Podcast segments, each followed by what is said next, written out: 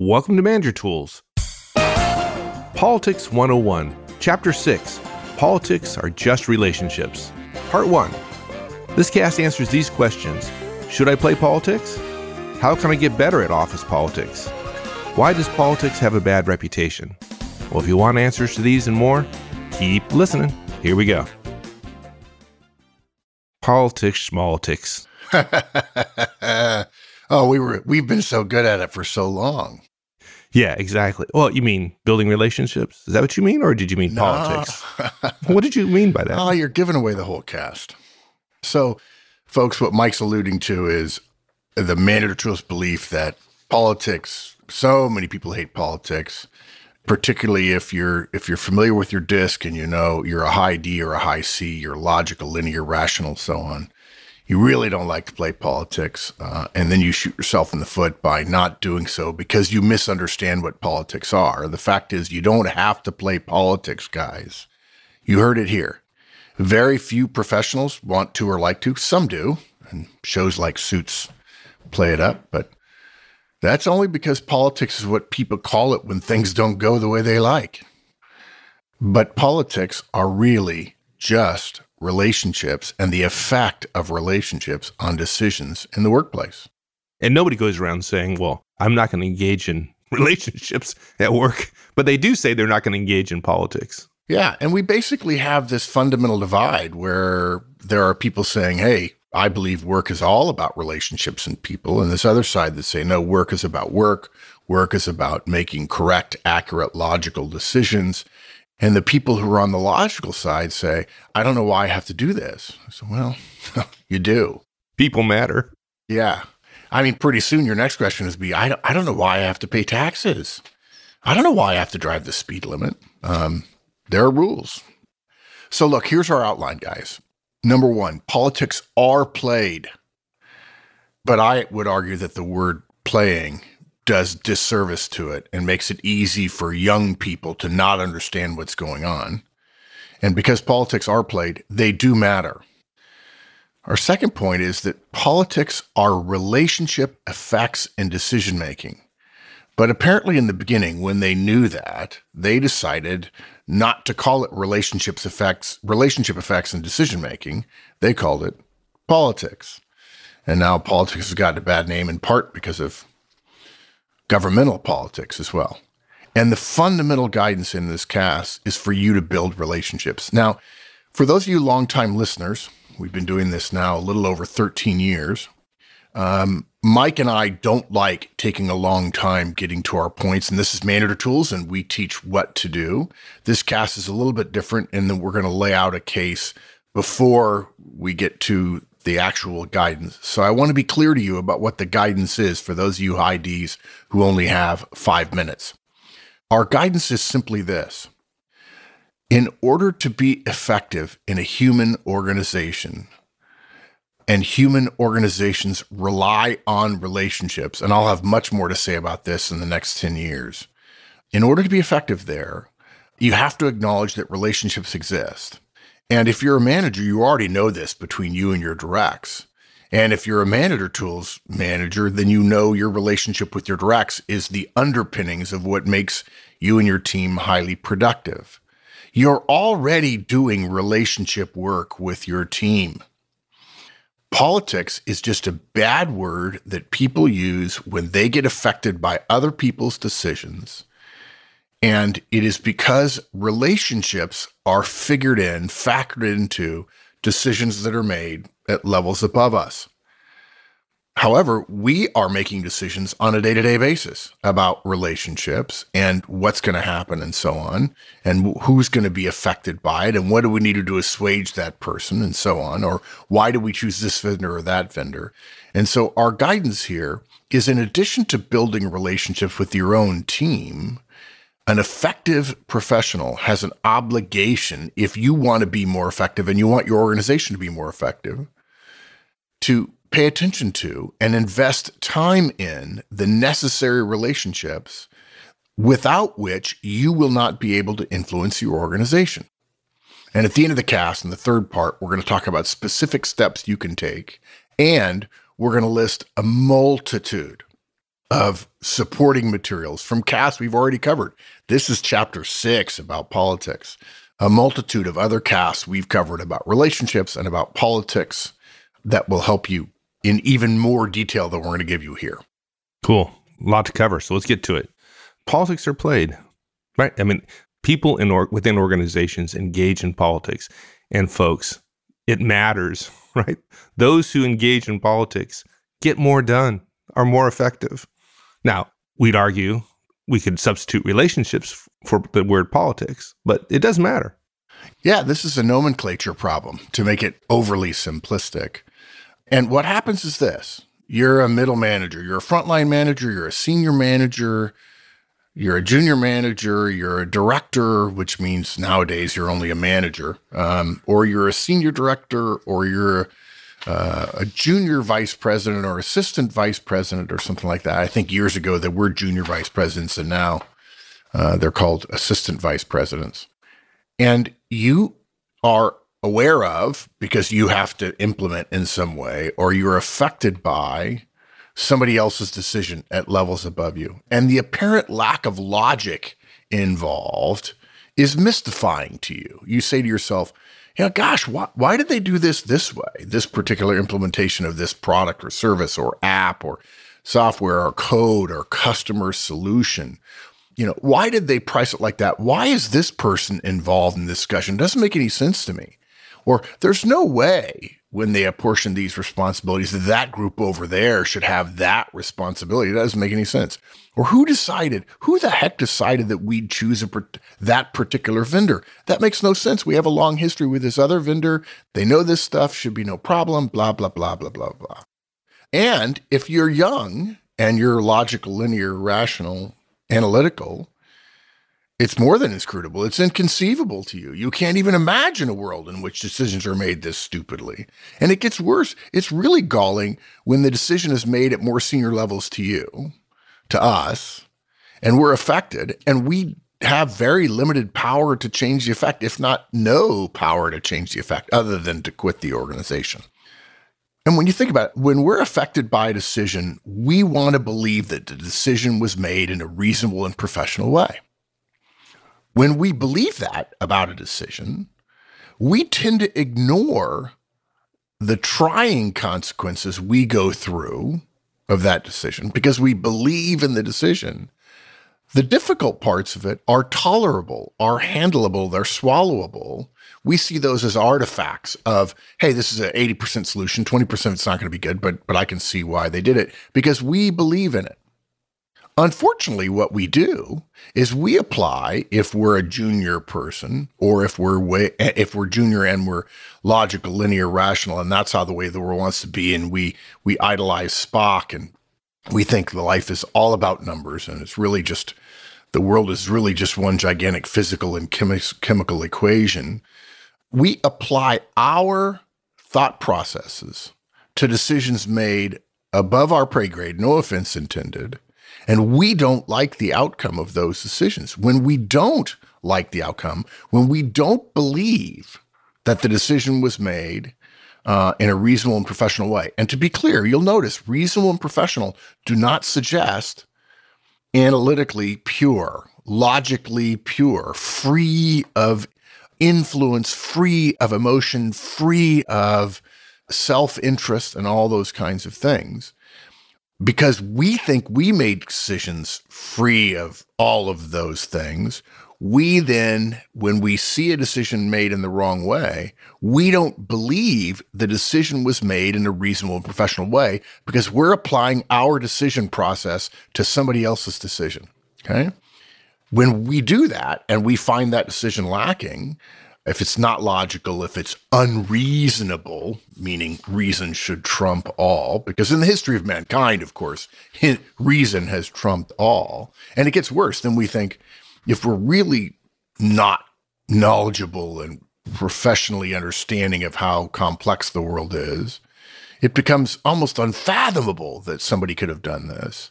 Then the difficulties that arise from the implementation in our professional role were totally predictable. If we agree with the decision, difficulties are understandable when we're implementing things. When difficulties arise when we disagree with it, oh, this is predictable. This is a problem. And then we start engaging in stupid mistakes like unprofessional subordination. We don't, you know, we, we don't murder the unchosen alternative. Our solution was not used by our boss he did something different that we don't agree with. And now we grumble and mumble, setting the wrong example for our team. And we keep alive, wasting corporate resources, time and money and attention on plan B that you didn't get because plan B is free of politics. And frankly, all the problems that you're having, which by the way might be mitigated if you were spending your time not on plan B, but on plan A, all those problems that came up would in your mind would have been avoided had that decision been free of politics because if it had been free of politics they would have agreed with your decision. And look guys we've said this before.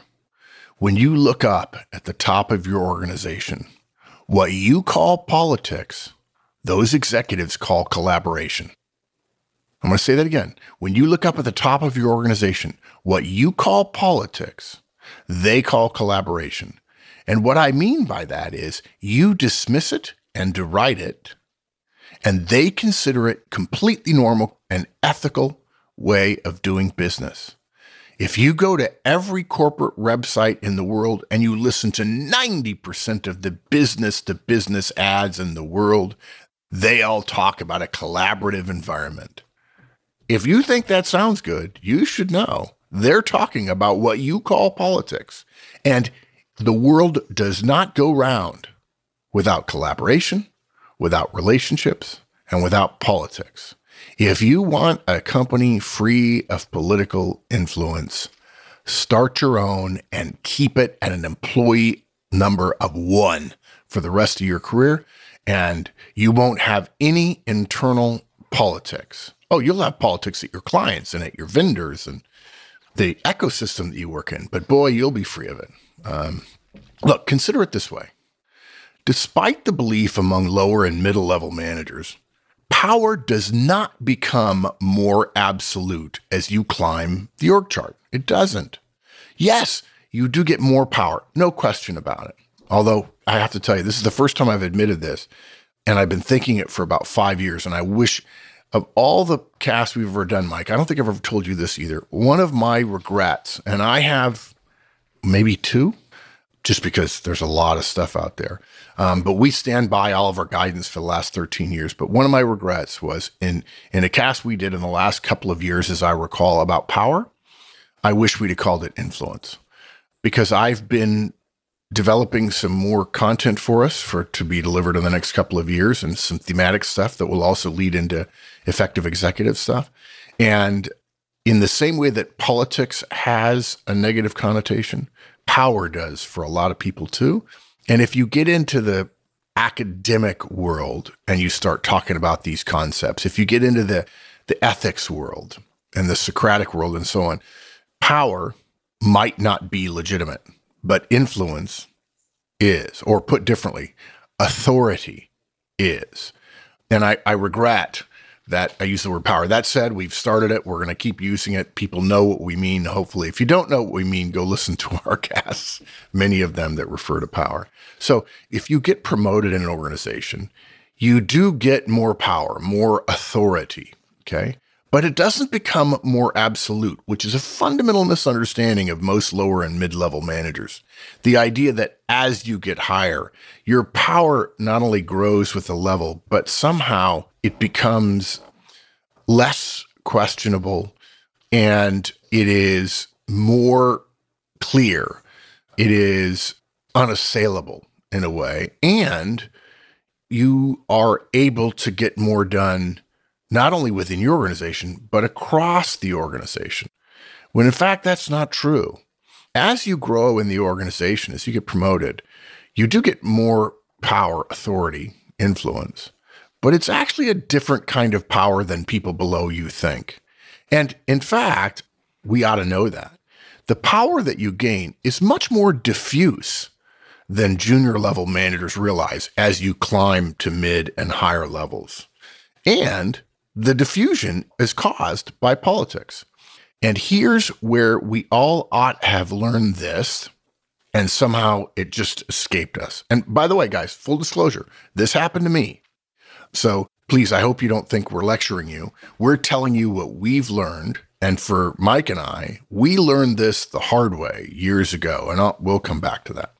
When you were an individual contributor, think back, and then you became a manager most of us discovered, whoa, this is very different than what I thought. The pat on the back, the public recognition of performance, the increased pay, the better office, you know, the perception among your friends, your ability to feel like you're of more value to your family and your spouse is uh, proud of you and so on. All those things quickly fall away when you realize it's not what I thought it would be. I'm not just the king or queen of my team. In fact, the moment you get promoted, you get exposed to a lot more other stuff going on. And we ought to have learned that that growth is much more diffuse than we realized when we took our own promotion. But somehow we forget that. Maybe it's part of the human condition. And we assume that this next promotion we're going to have more power that that yes it's going to be more ability to get more things done not only here but elsewhere in the organization. Well your connection to the organization becomes much larger right? And those connections yeah. result in constraints because of relationships. Exactly because all connections provide you resources and constraints. And if you don't have a relationship you end up with more constraint than you have uh, than it gives you influence so, in an example, yes, you can get, quote, more done, unquote, because you have, quote, more power, unquote. If you're the VP of sales of a company, let's say you report to the CEO. We're not going to call this person chief marketing officer or chief customer officer. We're going to say VP of sales. Okay. Usually, what that quote, more power, unquote, means, though, is the ability to ga- engage more people in your part of the organization. That's what the power means at some basic level. The ability to engage more people in your part of the organization to take action on a priority, a project, a plan, or an idea. Right. And that's why some mid and lower level managers, that's what they see, right? They see this person having absolute power over them and what they do. Yeah, if you think about yourself as a mid level manager with a spotlight in your hands and you picture yourself standing in the middle of the org chart, your spotlight points down. To the people in your spotlight, that spotlight feels hot and clear and bright. Right. But your boss is in is it has like 20 other spotlights pointed at him, right? Exactly. You start multiplying the spotlights and it gets messy real fast. If you're standing at the spotlight behind the spotlight, when you look down, everybody's clear to you. They're standing in the spotlight. When you look up, you're blinded by spotlights. That's right. Exactly. That's a great analogy. That's how it feels, by the way. yeah. If you've ever been on stage, folks, you know. Many people in the audience don't understand this. You're standing on stage and then you get interviewed and you say, Well, actually, it's pretty lonely on stage. It feels lonely. And people are like, What are you talking about? There's 4,000 people that were all staring intently at you. Yes, but I can't see you. I'm on stage. The lights are on me. I literally, I've done this. It's happened to me a hundred times. You're standing on stage and you cannot see the audience. I have actually told people, I won't do it. If I can't see the audience, I'm not going to talk. Well, you'll never talk to big audiences. okay. I don't care because frankly, the audience doesn't exist anyway. Yeah. So it matters your perspective. You look at your boss and your boss is in the spotlight. Well, when you get promoted, okay, now you're standing behind the spotlight to your team and they can't see you very well, but you can see them. On the other hand, when you look at your boss and all of her peers and all of your peers, they all have spotlights pointing at you. You're doomed. Okay. So at the same time, as you get promoted and you have more influence on your part of the organization because of that spotlight, you need to remember that people at the top of your organization can't get anything significant done alone. Mike and I have shared stories about this over the years. This is a fundamental point that many of us middle managers miss. If you're that VP of sales, you can't sell a product you've come up with. Let's say because you're close to customers and you know their needs and it's just obvious to you and your sales team. You can't sell a product you've come up with if the VP of manufacturing won't produce it because he or she and you don't get along. Right. And if you think the VP of sales can come up with a great idea and tell the VP of manufacturing, you must produce this, that's not the way it works. So here's what's interesting, Mike. They're listening to you right now and they say, no, no, Mike, I'm smarter than that. I'm not going to go tell the VP of manufacturing. I know we're peers. I can't go tell him that. What I'm going to do is go complain to the CEO that I have a great idea and that he should tell the VP of manufacturing to do this. I'm going to rent I'm going to rent my boss's role power to get the VP of manufacturing to do what any idiot should know. We should do what the customers want. Yeah. yeah. No, no, seriously. Yeah, I know. On the other hand, if you're the VP of manufacturing, and by the way, these are pretty senior people, we're talking about three or four or five levels above many of you in the organization. No matter how cool or clever or sexy the product you've come up with is, as the VP of manufacturing. Now, mind you, you might be coming up with it from a standpoint of production, from a standpoint of what can be done, what can be manufactured, what can be engineered, what can be designed, what the cost structure is, and so on no matter how cool or awesome or profitable this particular product would be, it won't sell. And therefore, there will be no profit if the VP of sales won't motivate her sales force to sell it. So, what happens in this situation where maybe both have great ideas, but neither one is getting done? First, if they're smart, the VP of sales. And by the way, because they're at that level, you assume they're smart, unless you're an apolitical person, in which you assume they're all just incredibly dumb, because none of the decisions at the top of this organization seem to be made with a, a lick of logic involved. If you're smart, both the VP of sales and the VP of manufacturing damn well know this already.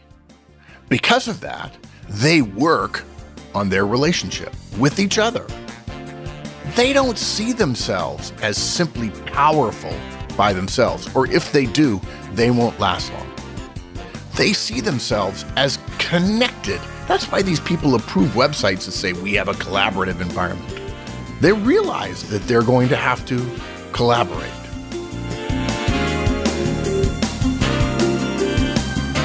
Thanks, everyone. That's it for this week. We'll continue on this topic next week. In the meantime, have a great one. So long. Thank you.